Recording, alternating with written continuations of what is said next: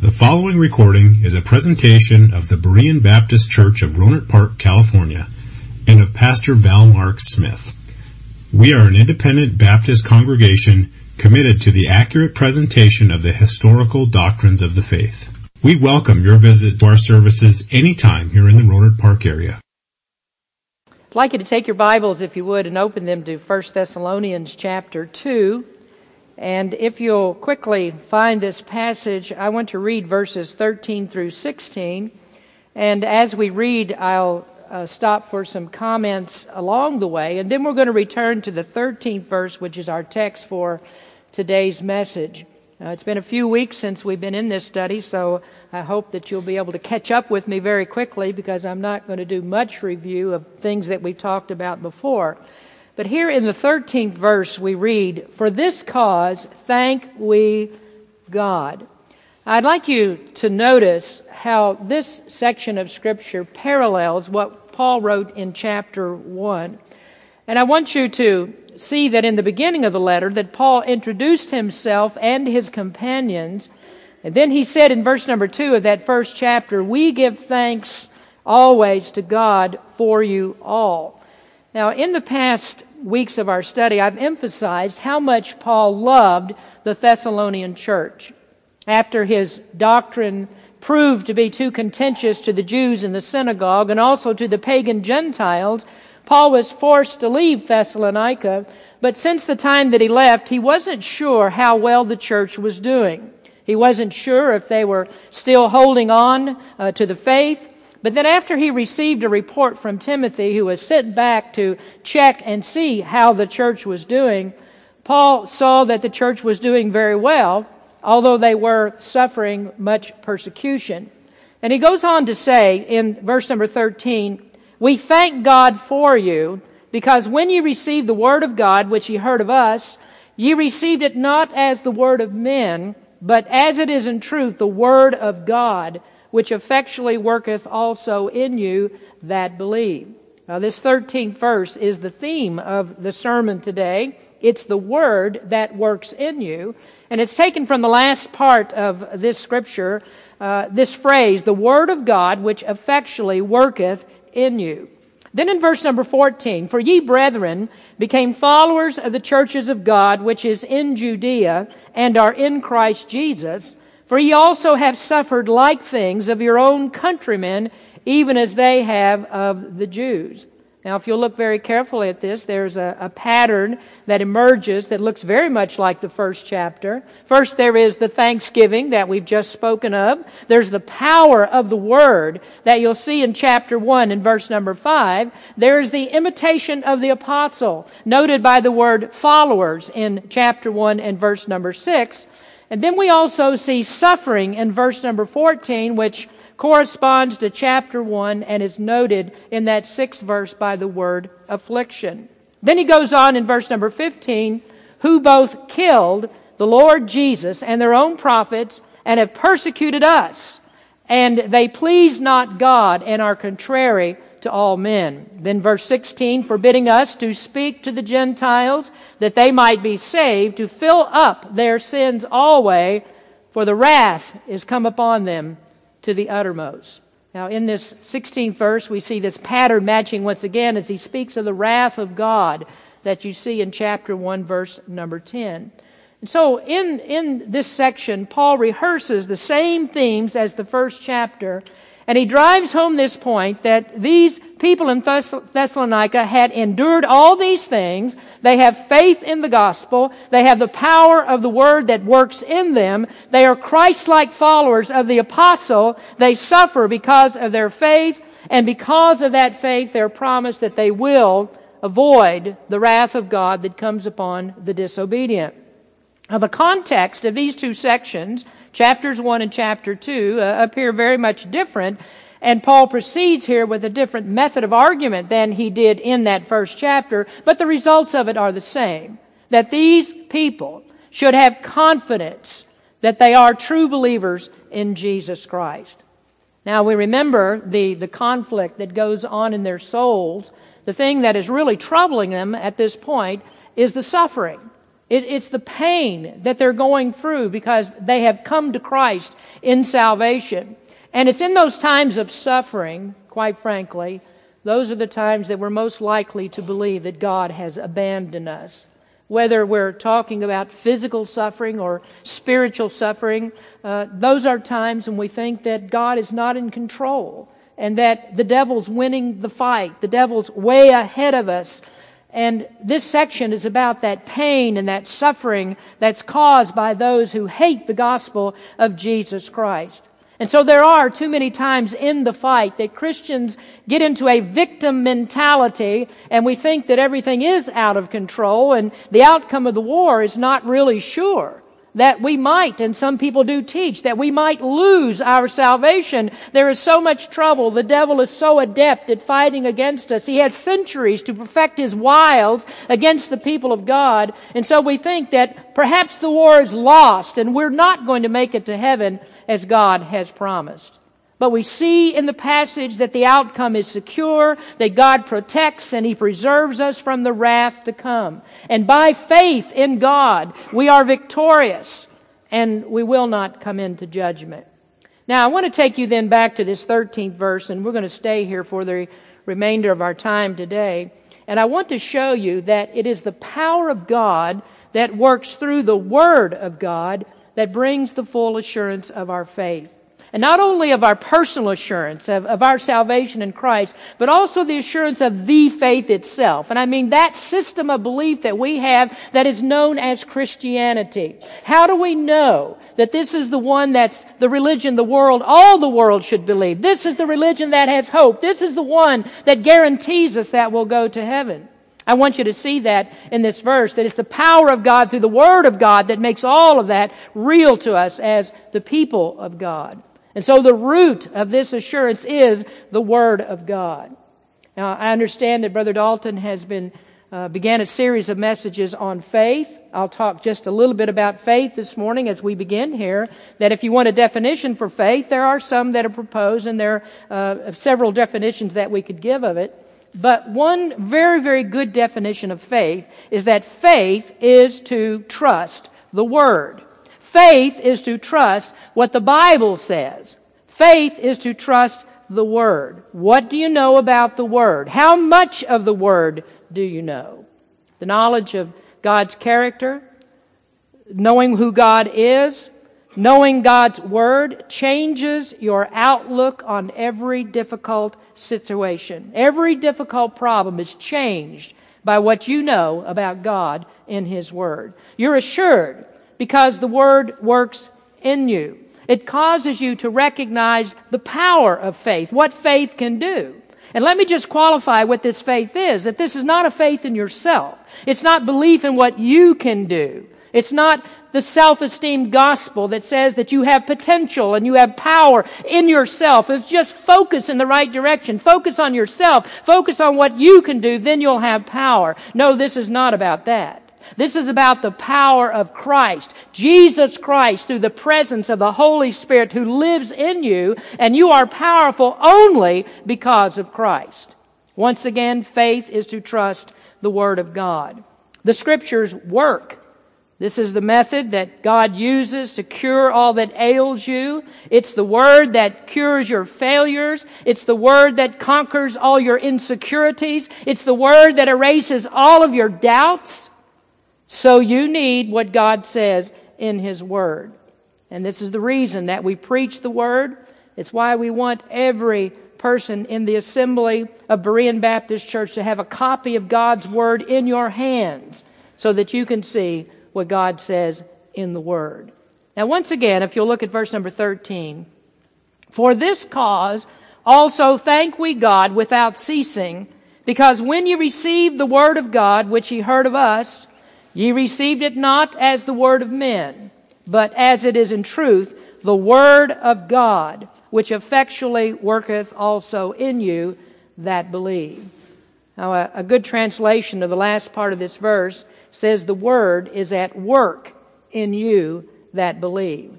This verse says that the word works effectively. That means that the word is active.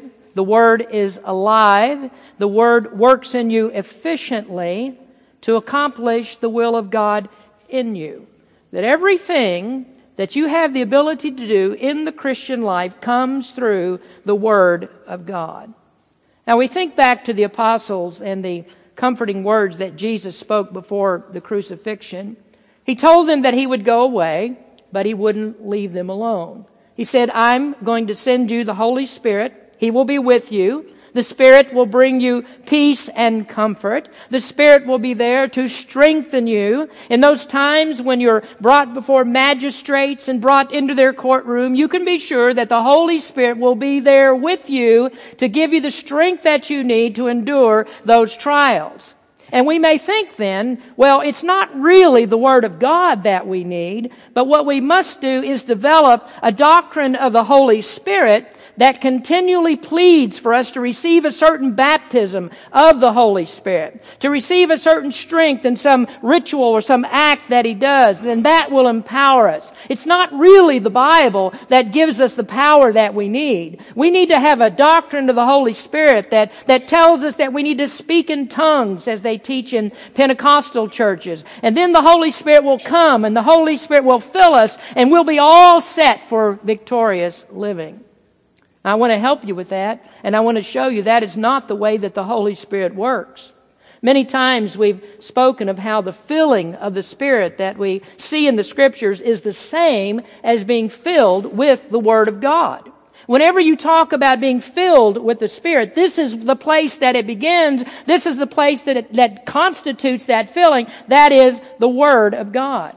Ephesians 5 commands us that we are to be filled with the Spirit. Now, how are, can you be commanded to be filled with the Spirit? That's not in your ability to be filled with the Spirit, is it? How can you be commanded to do that then? Well, we learn from reading Colossians chapter 3, that's a parallel to Ephesians chapter 5, that we are to let the Word of Christ dwell in us richly that we are to let the Word of God, the Word of Christ, dwell in us richly, and that is exactly the same thing as having the Holy Spirit live in you and work in your life. It is the Word in your life, and it is the Word that works in you. And so it should be very clear from this text that it's the Word, it's the Word that gives us power, and that is the same as the Holy Spirit giving you power. Now, the word at work in the Christian is our subject today. What does the Word of God have the power to do in you? Well, I want to answer that, but before I do, I want to tell you what you must believe about the Word of God before it's true. What is it that you must believe about the Bible? Well, in the first part of chapter 2, Paul was emphatic that the word that he preached did not originate with him. He said, I don't preach to please men, I preach to please God. And he said, I didn't speak flattering words telling you what you wanted to hear. I spoke words that didn't come from me. These are words that came from God. It's God who knows your heart. It's God who knows exactly what you need. You need to hear from God. And so he described this message that he preached as the gospel of God. So the obvious implication is that the gospel of God is not flattering. God does not intend that his gospel should be flattering to men. God's word is not pleasing to the natural man. The gospel of God stirs up rebellion in the sinner's heart. The gospel of God is very contentious. The gospel of God says that you're not nearly as good as you think you are. The gospel of God will not please you as the message of an apostate preacher will do. The false preacher wants to tickle your ears. The false preacher deceives because he has a motive. His motive is to take advantage of you. The false teacher wants something from you. Many times, as we've seen in the text previous to this, that the motive is money and sex that goes on in uh, the so-called Christian world today from pulpits. Preachers thirst for power over you. They want to have authority over you. And so they'll say whatever it takes to be popular, whatever you want to hear to draw the crowds in, that's what you hear from pulpits today. But that's not Paul. Paul never preached that way. In verse number five, he said, I don't speak with flattering words. I don't speak with a cloak of covetousness. That made him very distinct from false teachers. If he was like them, then he would have spoken the same things that they spoke. He would have gained the same things that they gained. And what would be the result of that? Well, the people would say, why should we listen to it? Why should we listen to it? It's not anything different than we've heard before. It's not any different from dozens who've come here and said they have a word to preach, they have a gospel to preach, they have some news for us that will help us, but none of us has ever, none of it has ever helped us before. And so if Paul was to speak what men spoke, that's not going to help the people. Now the words of men are never going to do what the Word of God does. The Thessalonians received what Paul said as the words of God. And friends, once the Holy Spirit reveals this to your heart, that these, these are the words of God, when the Holy Spirit reveals that to your heart and you believe it, that's when something supernatural takes place. That's when there's a great movement of the heart towards God. He instigates that. And when you realize that this book is God's Word and you're going to live by God's Word and you accept it as the authority of God's Word, there are powerful things that take place. The Word begins to mold the Christian. The Word converts the sinner. The Word reshapes the person as a new creation in Christ. And so Paul was thankful for them because they heard and they believed that he spoke the Word of God. And that's how you must regard the Bible. You must believe that that book that you have in your hands is the Word that God spoke. And once you have that settled in your soul, the Word begins to work. Now, let me emphasize again, as Paul did, it is the Word of God. We repeat that after we read the Scriptures every Sunday morning. This is the Word of God. And we want to impress that upon you. And we like you to repeat that after us. When, when Jason says that, repeat that. This is the Word of God. Or say, Amen. This is the Word of God. Now, the literal translation of the word which he heard of us is the word heard from us out of God. Or this word that Paul said, I speak, is the word that came out to us from God. Now, if you would, Take your Bibles and turn to Galatians chapter 1. In Galatians 1, Paul wrote to the Galatians church, uh, Galatian churches to combat a false gospel. It was a perverted gospel that mixed the rite of circumcision with faith as the means of justification. Now, in Galatians, circumcision stands for any rule, any ordinance, any law, any ritual that is added to faith. Now, of course, we don't deal with circumcision in our churches today. That's not an argument among Christians about circumcision. But we do deal with things like penance and baptism and rosaries and other rituals that people want to add to faith. And Paul said if you add anything to it, it's a false gospel. It's not the Word of God. And then he tells them where this true gospel came from. On what authority did he tell them? You can't add circumcision. You can't add any works of your hand. You can't add any ritual to faith, or that's not the true faith of Jesus Christ. On what authority did he say that? Well, we see in verse number 11 of chapter 1, But I certify you, brethren, that the gospel which was preached of me is not after man. For I neither received it of man, neither was I taught it, but by the revelation of Jesus Christ. Now that is a very important argument for Paul in Galatians. How do they know that what he says is the truth? They don't have a place particularly where they can read exactly what Paul said, so how do they know it's the truth? Paul said, it was revealed to me. It was given to me by Jesus Christ. There is no man that taught me this. God taught me this. So the gospel that Paul preached was supernatural, divine revelation. His gospel came from Jesus Christ, who is God in heaven, who is the Son of God above. He, he was taught by God, and he must have been taught by God and directly by God because Paul told them things, as I said a moment ago, they couldn't know. He taught things about the church. The church is a mystery in the Old Testament. You'll not find it there. You won't find the doctrines that Paul taught about the Lord's church in the Old Testament, and that's the only scriptures that they had. And so, if Paul is going to uh, teach them on that subject, he has to receive it from some other source. It must come from God Himself. And then likewise in 1 Corinthians 15, there Paul gave a definition of the gospel. He said the gospel is Jesus Christ dead, Jesus Christ buried, Jesus Christ risen from the dead. And then he said, you heard the gospel I received. And what he meant was that he received it as a supernatural revelation of God. So that's what I want you to understand. Before the word works, you must believe it is the word of God. You must believe that it's been faithfully transmitted. It has been faithfully recorded. It has been faithfully preserved in this form that we have it today, the written word. Now, this book then is the Holy Spirit inspired Word of God, and it is the Word through which the Holy Spirit works. Now, the Spirit and the Word are never separated in the Scriptures. You'll not be filled with the Spirit unless you are filled with the Word of God. Everything that you get from God comes through the channel of His Word.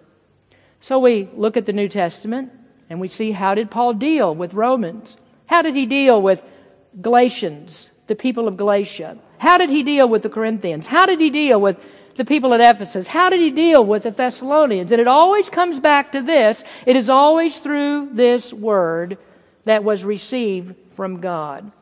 And we have it here in this form.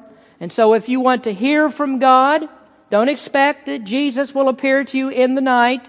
Don't think that God is going to speak to you from heaven and he'll channel it through some weird ecstatic utterances. No, God has already appeared. God has already given us something. He appears to us through the Word. And the Word is the only way that you'll know God. You ignore the Word and you'll never have a revelation of God. Your fellowship and your closeness to Him comes only by the Word. So you needn't think that you're a spiritual person unless you have the Word. Oh, this is so important. You should be able to see from what I've said just this far how important that the Bible is to you. Those of you who may think, and I hope nobody in Berean Baptist is this way, but those of you who think, I'm this great spiritual warrior, I'm this great servant of God, and yet if I ask you a simple question from the Bible, you're lost. You don't understand. You don't, you don't know what to say. Well, you're not a spiritual person. You're not Holy Spirit filled unless you are filled with the Word of God. So it is the Word that exclusively accomplishes these Christian works. It is the Word exclusively that brings to us these Christian graces that we'll talk about today. What does the Word do in you? That's what we want to talk about. Now that we've got what you must believe about the Bible, let's see what the Word of God does for you. There are many, many things, and I've just narrowed it down to a few. We'll talk about these today. First of all, is conviction by the Word. We're convicted of our sins through the Word. We'll not realize who we are and what we are until we have been convicted by the Word. It's the Word that causes us to realize how we stand in God's eyes. The Word speaks to us of our spiritual condition and it tells us that all of us are sinners. Listen to Hebrews 4 12 and 13. For the word of God is quick, that is living, and powerful, and sharper than any two edged sword, piercing even to the dividing asunder of soul and spirit, and of the joints and marrow, and is a discerner of the thoughts and intents of the heart. Neither is there any creature that is not manifest in his sight, but all things are naked and opened under the eyes of him with whom we have to do. The writer of Hebrews says that the scripture will cut you open. The scripture will lay you bare. The scriptures will penetrate to your soul. There's no place to hide. There's nothing uncovered about you. When the word opens up your heart, it begins to expose your vileness. When we open the Bible, we take people to the law of God. We take them to the commandments, and there we see there is no one who has kept the commandments. The word itself proves that we are guilty and that we are unacceptable to God. Now understand this, that the Holy Spirit uses the word to change your mind. He changes your mind, first of all, about you. It doesn't conform you confirm you rather, the word does not confirm you, but the word begins to conform you. Now, you'll not listen to me if I stand here and I speak by my authority. You'll never agree with me that you're anything but a nice, sweet, lovable, good person. If it's my word that said that you are a guilty sinner, you'd be angry at me. You'd never let me preach from this pulpit again because you don't like the way that I talk about you. And so you'd never listen.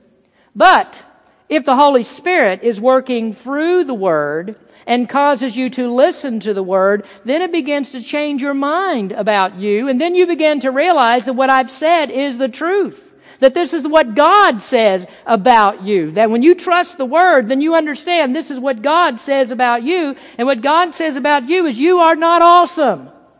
You aren't. You aren't as good as you think you are. The Word convicts your heart. It'll cause anguish in your soul, so much so that you can't rest until you've done something about it. How many of you that are saved came under the conviction of the Holy Spirit and you knew you could not stop but come to Christ? Is that not what we call the irresistible grace of God? God working effectually in you? You didn't stop. You couldn't stop when the Holy Spirit began to draw you and said, You will be my child. You must come to me. When you heard that word, the Holy Spirit used that word to convict your soul and He brought you to Jesus Christ. There's never been a sinner saved who wasn't convinced that he was lost. And the Word does that. It's the Word that penetrates so deeply that it divides the joints from the marrow. It separates you from all good opinions of yourself so that you see yourself as God sees you. Now, I want you to note in Hebrews 4, the word, where it says the word, that is the Greek word, rhema. Here it means the written word. It's the written word, the Bible, that's living and powerful and sharp like a scalpel. We always preach from the Bible because it is the Word of God. Secondly, what does the Word have the power to do? Well, there is regeneration by the Word. This is the word that Peter wrote in 1 Peter 1:23. Being born again not of corruptible seed, but of incorruptible, how? By the Word of God, which liveth and abideth forever. Regenerated, born again. You are born again by the Word. Jesus said to Nicodemus, You must be born again. Well, how does that happen? Nicodemus, you must be born again. How will that happen? Well, you can be reformed without the Word. You can turn over a new leaf without the Word. You can try to live a little better life than what you lived before and be nice to people and be a good guy or a good, a good girl, a good woman. You can do that without the written Word.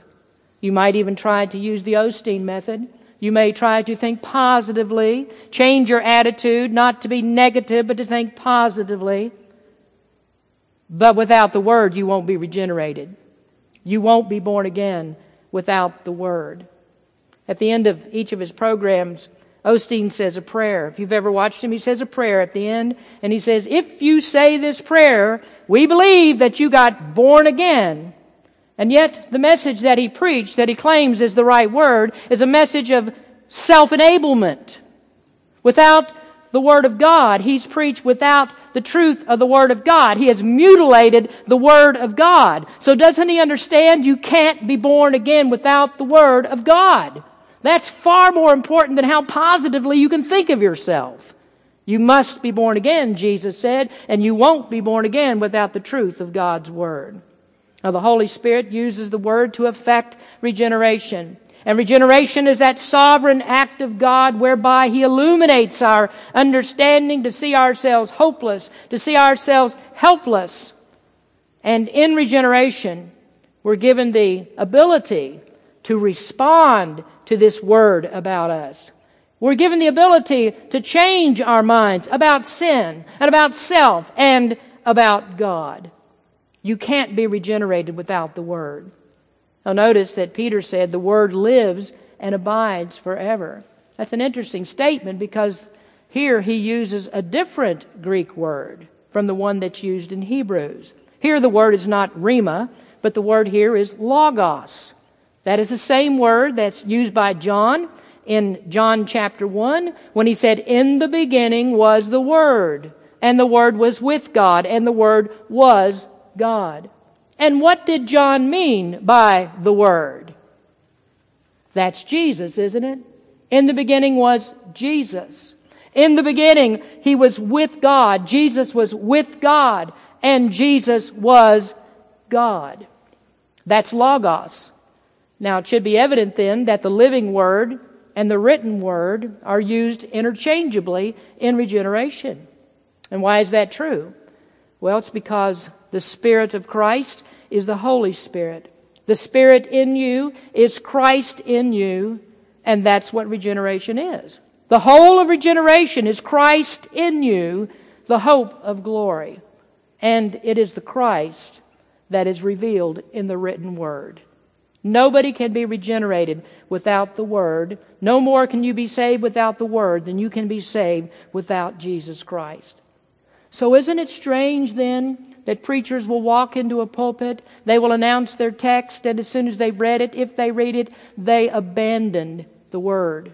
And they'll talk about everything else but the Word. And they'll preach everything but the Word. Some never return to the Word. Some never mention Christ. How is anyone saved without Christ? You abandon the Word, you have abandoned Christ.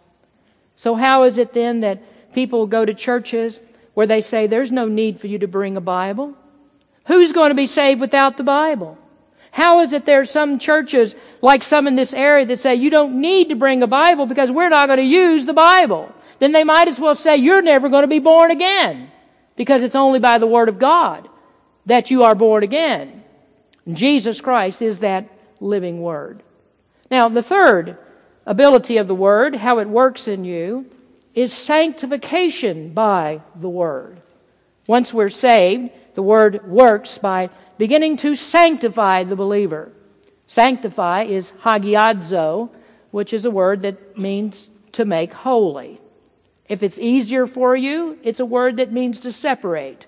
That the word separates you from the world and sets you apart to God. How are we set apart to God? Well, we just need to ask Jesus about that. How are we going to be set apart to God? Well, he tells us this in John 17 17.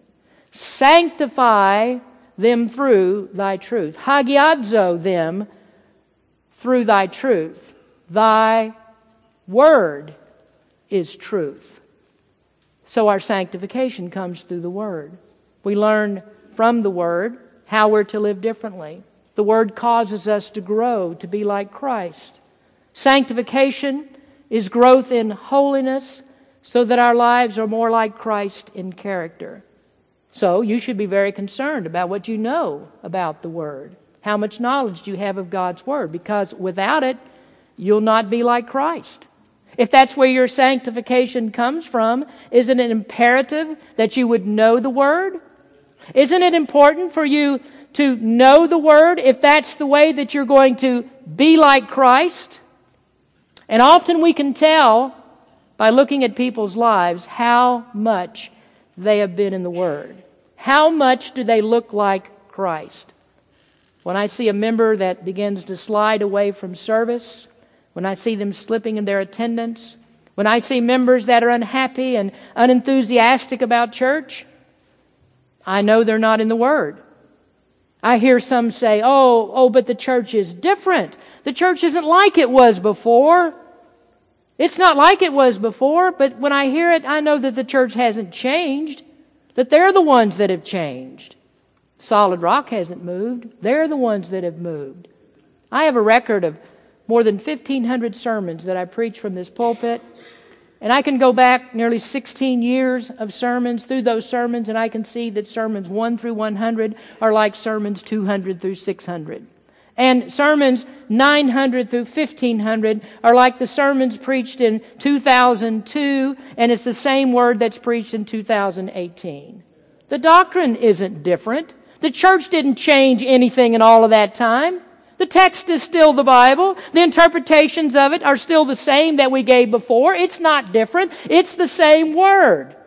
The difference is the sanctifying power of the Word in the believer. When you get out of the Word, you're going to get away from Christ. And then you will be unenthusiastic. And then you will have to fight to come to church and sit here and listen to sermons. You'll drift away from Christ if you're not in the Word. You see, sanctifying power is staying power. You stay straight by the Word. You keep on by the Word. You turn loose of the Word and you turn loose of the power of Christ. Oh, some will say, you know, sanctification, that's the secret of the Christian life. No, folks, that's not a secret. 2,000 years of Christian history and Christian church, this is anything but a secret. So you're not going to argue this point successfully. If you're not as close to the church as you once were, then you need to begin to investigate how much time do you spend in the Word. In the form class a few weeks ago, Gary reminded us that years ago this church had a motto. Years ago, before I ever came, this church had a motto three to thrive. And he said that he learned the value of being in all church services through that motto, three to thrive. Now you see, most churches have given up two services on Sunday, much less that they would have one during the week. And I'm just telling you, it takes the Word of God to thrive. The Word in you makes you more sanctified. It makes you look more like Christ. Well, there's much more I can say about sanctification. This is not a sermon to expand on every thought, expound on every thought. We'll come back to it in later messages. We'll see it in chapter 4 where Paul says there, This is the will of God, even your sanctification. But we need to move on.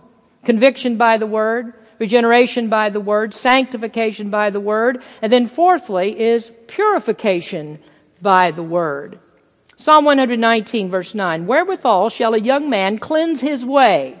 By taking heed thereto according to thy word. With my whole heart I have sought thee. Oh, let me not wander from thy commandments. Thy word have I hid in mine heart that I might not sin against thee. In the 119th Psalm, there are 176 verses. 172 are directly related to the Word. The Word's all consuming. The psalmist said, The Word is everything. The Word has the power to produce everything godly in me.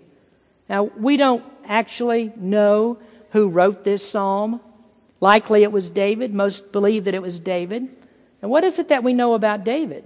Well, we turn into the New Testament, and there we see that David was a man after God's own heart. You wonder how was David a man after God's own heart? Could it be this? He loved God's Word. This is how God spoke to him. This is how he knew what God wanted from him. This is how he had fellowship with God. It was through the Word. Maybe it's God, David's love for God's Word that made him have a heart after God. Well, we know, though, that David was involved in some terrible sins. How was it that he was convicted? What made him turn back to God to be cleansed from his sins? It was the Word. Now, of course, David couldn't pick up the Bible he, like we do. He couldn't read the New Testament as we do. He had only the books of Moses, of Joshua. Perhaps he had Ruth and 1st and 2nd Samuel, the book of Job. Two things that we should note here that David continually refers to commandments. Throughout the 119th Psalm, he's always talking about commandments. He read the commandments, and in them he found God's character Jesus said the two great commandments are to love God and to love your fellow man. Both of those are found in the divisions of the commandments. But there's still another way that God or that David knew God's words. In those days there were prophets that heard from God and they spoke for God. And so Nathan the prophet came to David after his sin with Bathsheba and the murder of Uriah, and Nathan began this way. Thus saith the Lord God of Israel. That word, thus says the Lord, that is the word that convicted David. And David recognized it came from God, and that's what cleansed him. So think about it. What is it that makes you change your ways when you get away from God? Several weeks ago, I preached a series of messages on proofs of your profession.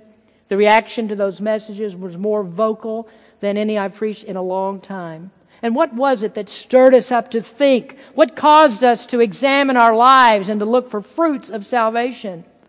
Well, it couldn't be anything but hearing the Word.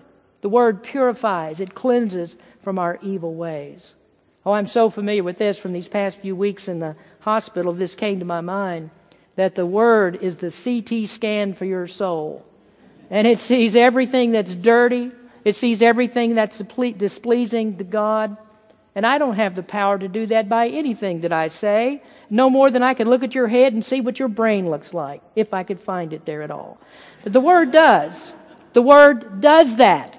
The Christian hears the Word, and the Christian responds to the Word. The Christian knows it is the Word. It came from God. It's the Word of God. So if you're a Christian, you're not going to read the Word of God without it scrubbing and scraping and flicking all that dirt off that builds up in your mind. And if it doesn't do it, then you haven't accepted the authority of the Word. And there are some who won't listen. There are some that are easily offended. And so they make excuses for their behavior rather than changing their behavior. And that is a characteristic of the rejection of the authority of the Word. That is self idolization. I am God. I'll do what I please. You better be careful with that. Because if the Word does not cleanse your ways, it may mean it doesn't have a regenerated heart to work with. Now, fifthly, I see we're getting late on time. This is what happens when I haven't preached for three weeks, so stick with me.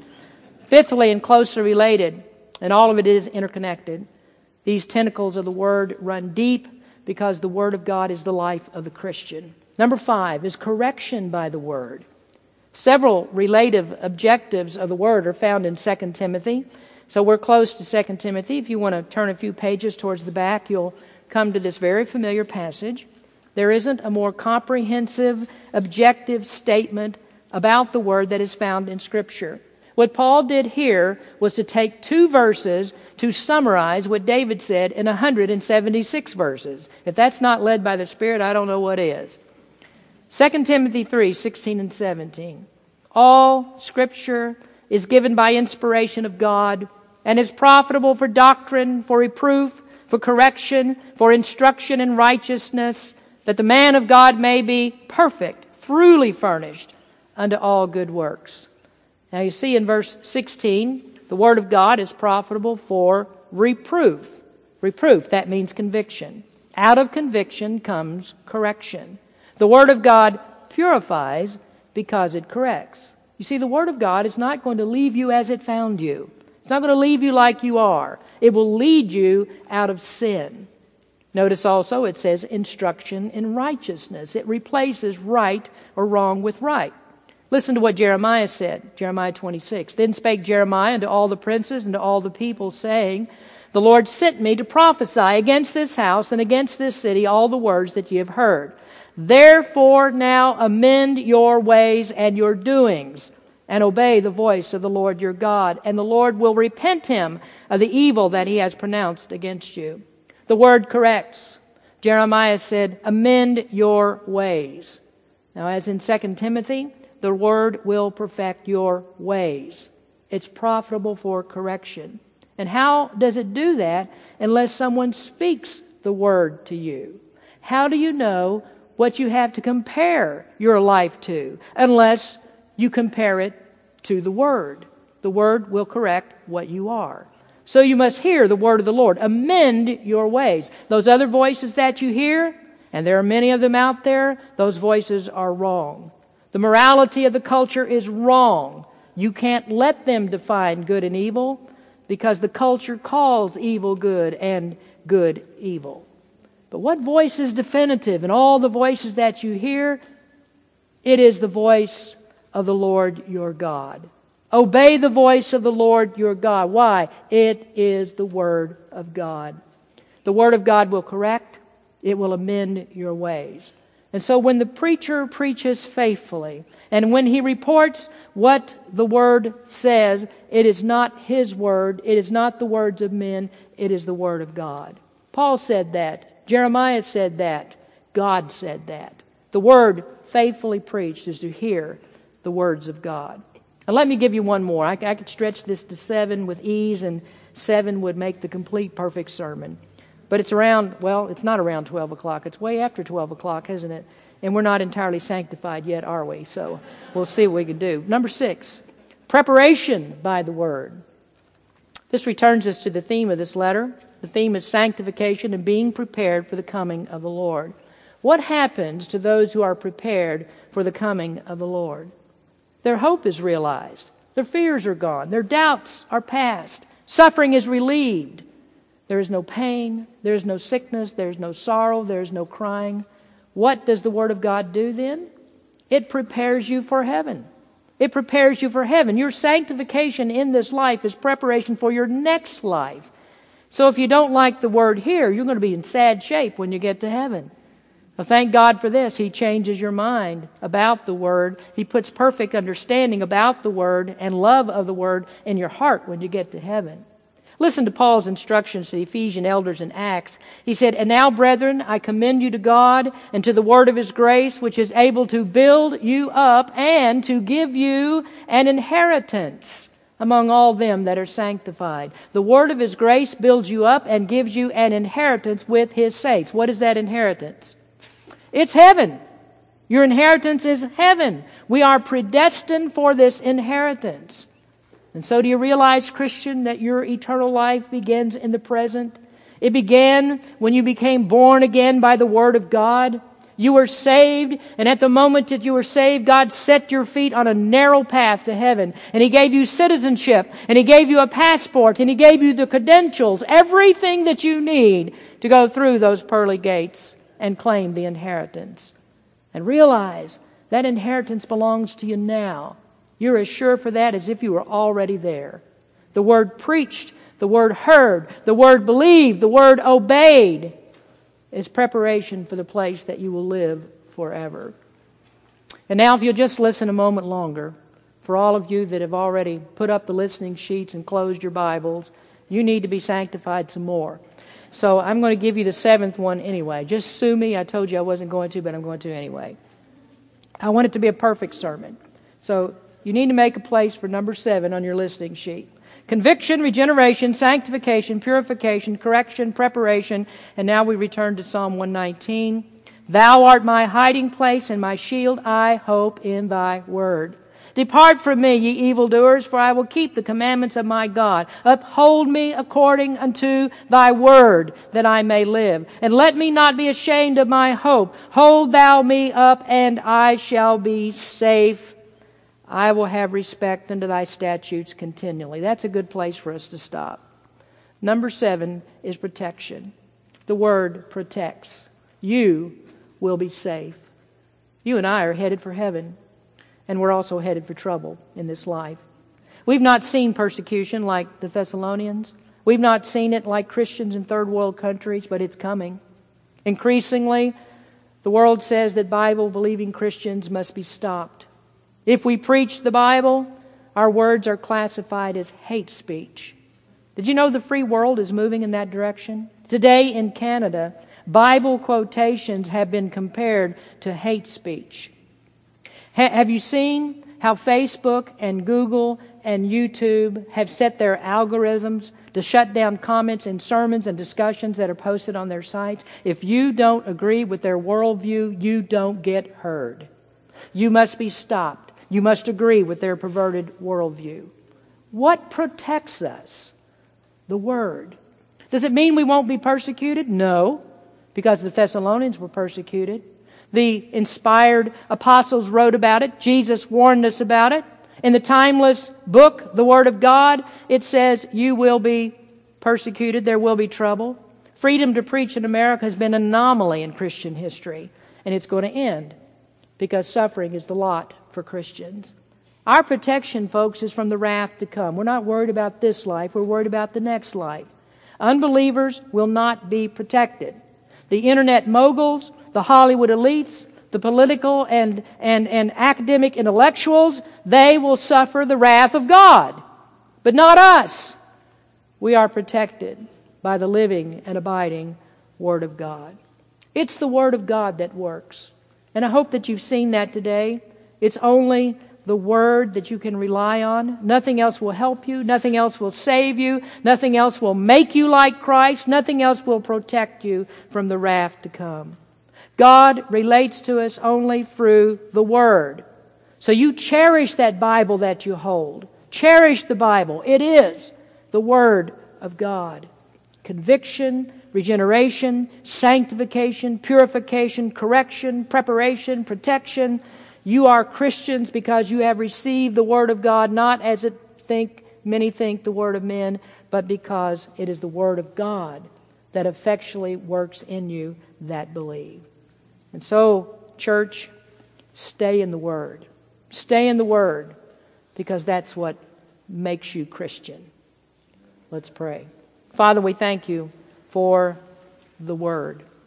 It is the Word of God. Lord, we pray that you'd help us to stand fast in that Word, to preach the Word, never depart from the Word. And Lord, may we do what the message has said today regard the Word as the sanctification of our lives, the way that we have power with God, the way that we will be like Christ. The Word convicts, the Word does all of these things to make us like Christ. Help us, Lord, to receive the Word today. In Jesus' name we pray. Amen. Thank you for listening to this presentation of the Berean Baptist Church of Rohnert Park, California. If you would like further information about our church, please feel free to call us at area code 707-584-7275 or write to us at Berean Baptist Church, 6298 Country Club Drive, Rohnert Park, California, 94928. Additionally, you may visit us on the World Wide Web at www.bbaptist.org.